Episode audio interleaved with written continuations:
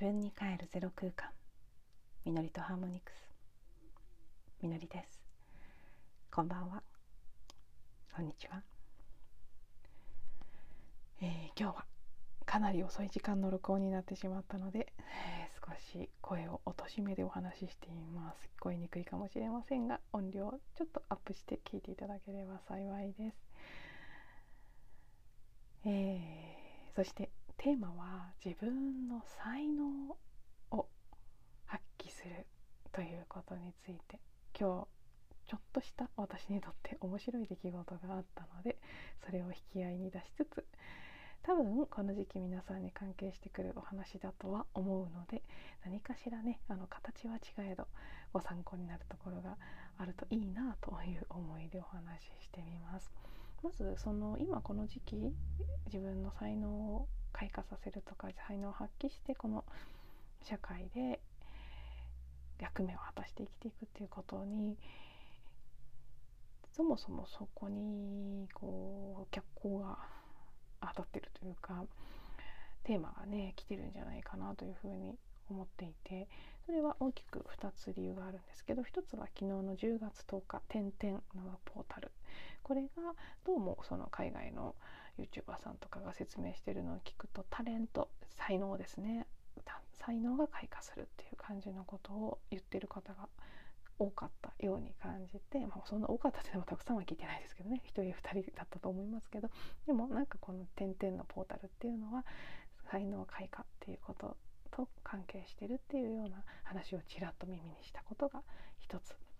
もう一つは今日から土星が順行に切り替わって、土星の順行への切り替わり、特に水亀座というサインで逆行から順行に転じていますから、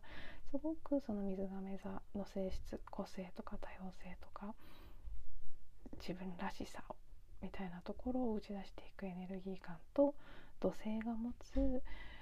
少しこう、うーん真面目な感じのというかね、役目をしっかり果たしていくような感じの、そして鍛錬して自分というものを研ぎ澄ましていく、あるいは鍛え上げていくような感じのエネルギー感っ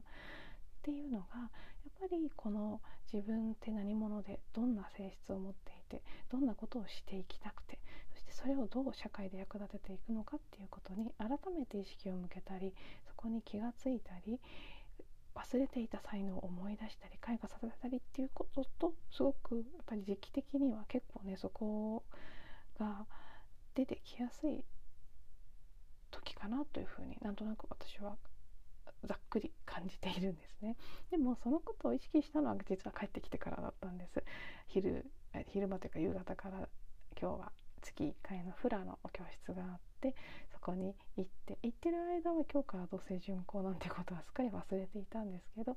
帰ってきてから受け取ったメルマガとかブログとかそういったものを通して、ああそうかそうか今日からだったんだ、そういえばと思った時に、ふと自分が今日フラのクラスの中で体験してちょっとあれって思った出来事が、すごくこの時期のエネルギー感と符合してるなと思ったので、これをテーマに選んだという次第です。どんなことがあったかっていうと、まあ、すごくかいつまんでお話しすると、今日クラスに生徒さんのお仲間の一人があのすごいミラクルスピーカーを持ってきていたんですね。このスピーカーについて話し出すと長くなるので、そこは割愛しますけど、特殊な技術によって作られた、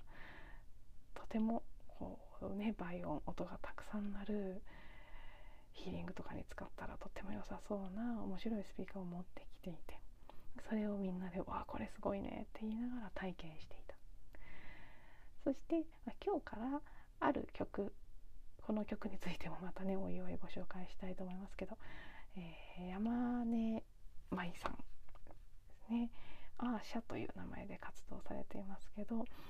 山根舞さんという歌手の方が歌われている「コンパッション」という、これまた素晴らしい曲に振り付けをして、この曲で踊るということになって、今今月からそういう動きになってるんですけど、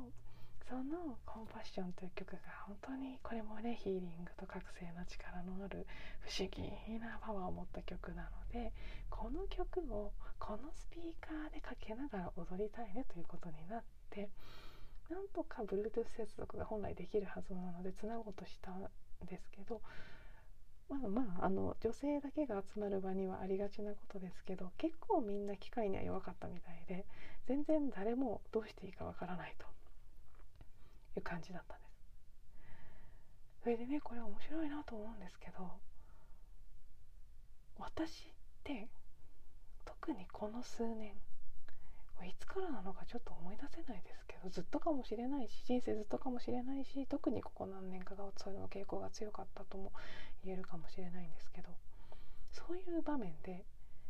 あんまり出しゃばらないんです。傍観しているというか、俯瞰しているというか、ああなんかで、なんだろうな、そう積極的に「えー、私やるよ」みたいにはあんまりしないタイプなんです。でも今日はね、私に何が起きたんでしょうね。土星エネルギーが私を通って現れていたのか何か分かりませんが、なんかね、動いたんです。腰の重い私が急に動いたんです。で、まあ、人様のスピーカーと人様のパソコンなのにもかかわらず、さっと手を出していろいろこう解析して、あのマニュアルもあったんですけど、マニュアルにも接続の方法がちゃんと書かれてなくて、あれマニュアル書き直した方がいいだろうと思うんですけど、私は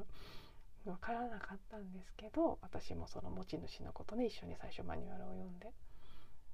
私がその本体とパソコンとそれぞれ、あとマニュアルと全てを総合してバッとこう情報を眺めて、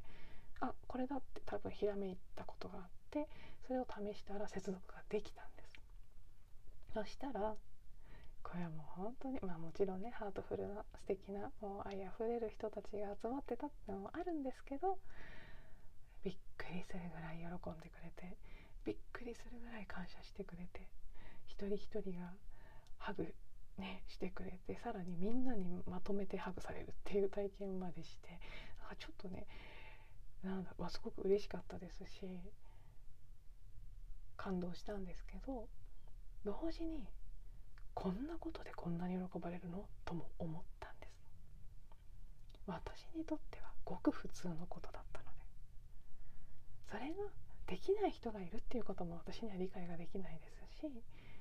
こんなことでそんなに喜んでくれるなんてっていう、ちょっとこう疑ってしまうぐらい、なんか私がいつも落ち込んでるから、あ、わざとそういうふうにしてくれたのかなとかっていうかって思っちゃうぐらい、私にとってはこんなことなんですよ。でも、まあ、一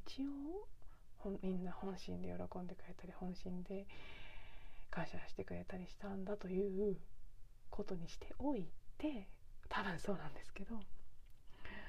素直に受け取るとして、そこからの考察なんですけど、ああそうだなって、こういうことだなと思ったんです。前々からオーラソーマであるとか、うーんその他のヒューマンデザインとかね、いろいろなこう人というものを深掘りするスピリチュアルであれ、自己啓発であれ、何かこう人間の本質というものを探求していくような学びの中で、自分が得意なことって自分にとっては当たり前すぎて気づけない、それが盲点になって自分の才能を発揮できないんだっていう話は各所で聞いていたんです。私もその話は知っていました。今日その体験を通して本当にそうなんだなって思ったんです。私は基本的に機械に強いですし、機械だけじゃなくて、多分あの状況分析とか洞察が得意なんですよね。なんか目の前にある物事、物やことやね、人でもそうなんですけど、をパッと見て、パッてこう、まあ、目からも耳からもあらゆる情報、あの感覚器官が鋭いので、一気に情報を取り入れて、それをこうなんか、そうそう、スカウターつけてるみたいって言われた、例えてくれた人がいるんですけど、よくありますよね。なんか映画とかでスカウターでピピピピピって言って、その相手の戦闘能力とかがババババって出てきて見えるようなやつ、そういうのがついてるような感じで、物とかことの本質とか仕組みとかが瞬時に全部見えてくるんですね。そしてなんかあのどこがボトルネックになってるかとか、どこがこの解決の鍵になってるかっていうのもピンとくるんです。これはもうね、頭がいいというよりは本当直感力なんですけど、なんかこここうやればよくなるとか、なんかこここうやればこれ動く気がするとか、そういう感覚が鋭くて鼻が利くというか。なので今日もマニュアルにはちゃんと書かれてなかったんですけど、いろいろ総合してみたときに、あ、これをここに返せばいいんだってなんか分かったんです。で、実際その通りだったんですけど、そのなんか分かるっていう感じも含め、私には普通なんです。でも私の普通はみんなの普通じゃないんですね。でも自分にとっては普通で、自分の特技であればあるほど自分にとっては普通なので、それが人様の役に立つとは夢にも思わないわけです。で、自分にとっては普通すぎるから、今までだから出しゃばらなかったんです。私に分かるならみんなにも分かるでしょって思ってたので。で、それができないだとしたら、なんかわざとやってないんじゃないかぐらいのふうに思ってたから、私やりますよなんてしても意味がないと思ってたんです。まあ、今日ね、なんだか本当頭で考えるよりも早く体が動いていってやっていた、その結果気づいたんです。あ、みんな本当に分かんなかったんだってそうなのっていうことに、ね、それがこれがそうずっと私が聞いていた自分の才能に気づきにくい理由ってことです。この部分は皆さんにはそれぞれの形で当てはまってくるし、多分この時期の流れの中でこんな感じの体験をされる方が増えるかもしれないなと思って今日この話をしてるんですけど、そうなんですよ。自分が当たり前だと思ってることほど他の人にとっては当たり前じゃない。それぐらい私たちは一人一人本当に固有に個別に作られている。思っている以上に違うんです、きっと。同じ目で見てると思ってるけど、実際ないですよね。他の人の目で見てみたこととか、他の人の耳で聞いてみたり、他の人の肌で触れてみたり、他の人の鼻で香りを嗅いだりしたことないので、私たちはみんなきっと同じように見えたり聞こえたり感じたりしてるんだろうって思い込んでますけど、多分そうじゃないんですよ。まあ、見えるものに関してはね、私は昔あのシステムエンジニアをやってた頃に、同じ画面を後輩と私が一緒に眺めていて、バグの箇所を見つけるスピードがあまりにも違ったので、どうも目に入ってきている情報量とか一瞬で見られる画面の範囲とかが人によって違うらしいっていうことはなんとなく気づいてはいたんです。で、私は前もお話ししたことあるかもしれないですけど、街中で知り合い見つけるのもすごい得意で、もう大勢の、 あの渋谷のスカ、スクランブル交差点とかでたくさんの人が一斉に渡ってきても瞬間的に知り合いがいるのが見えるんですよね。これも私の特殊能力だと思うんですけど、なのでそう、まあね、私はそうこう情報がパッて入って一瞬で目に入るものとか聞こえるものを全部キャッチして、その中からここだっていうものを見つけるのが早いっていう特質があって、どうも特殊なようなんですけど、私はずっとこの私なので、そして一度も他の人になったり見たことがないのでわからないんです。こうなってくると、まあ、わかる方法は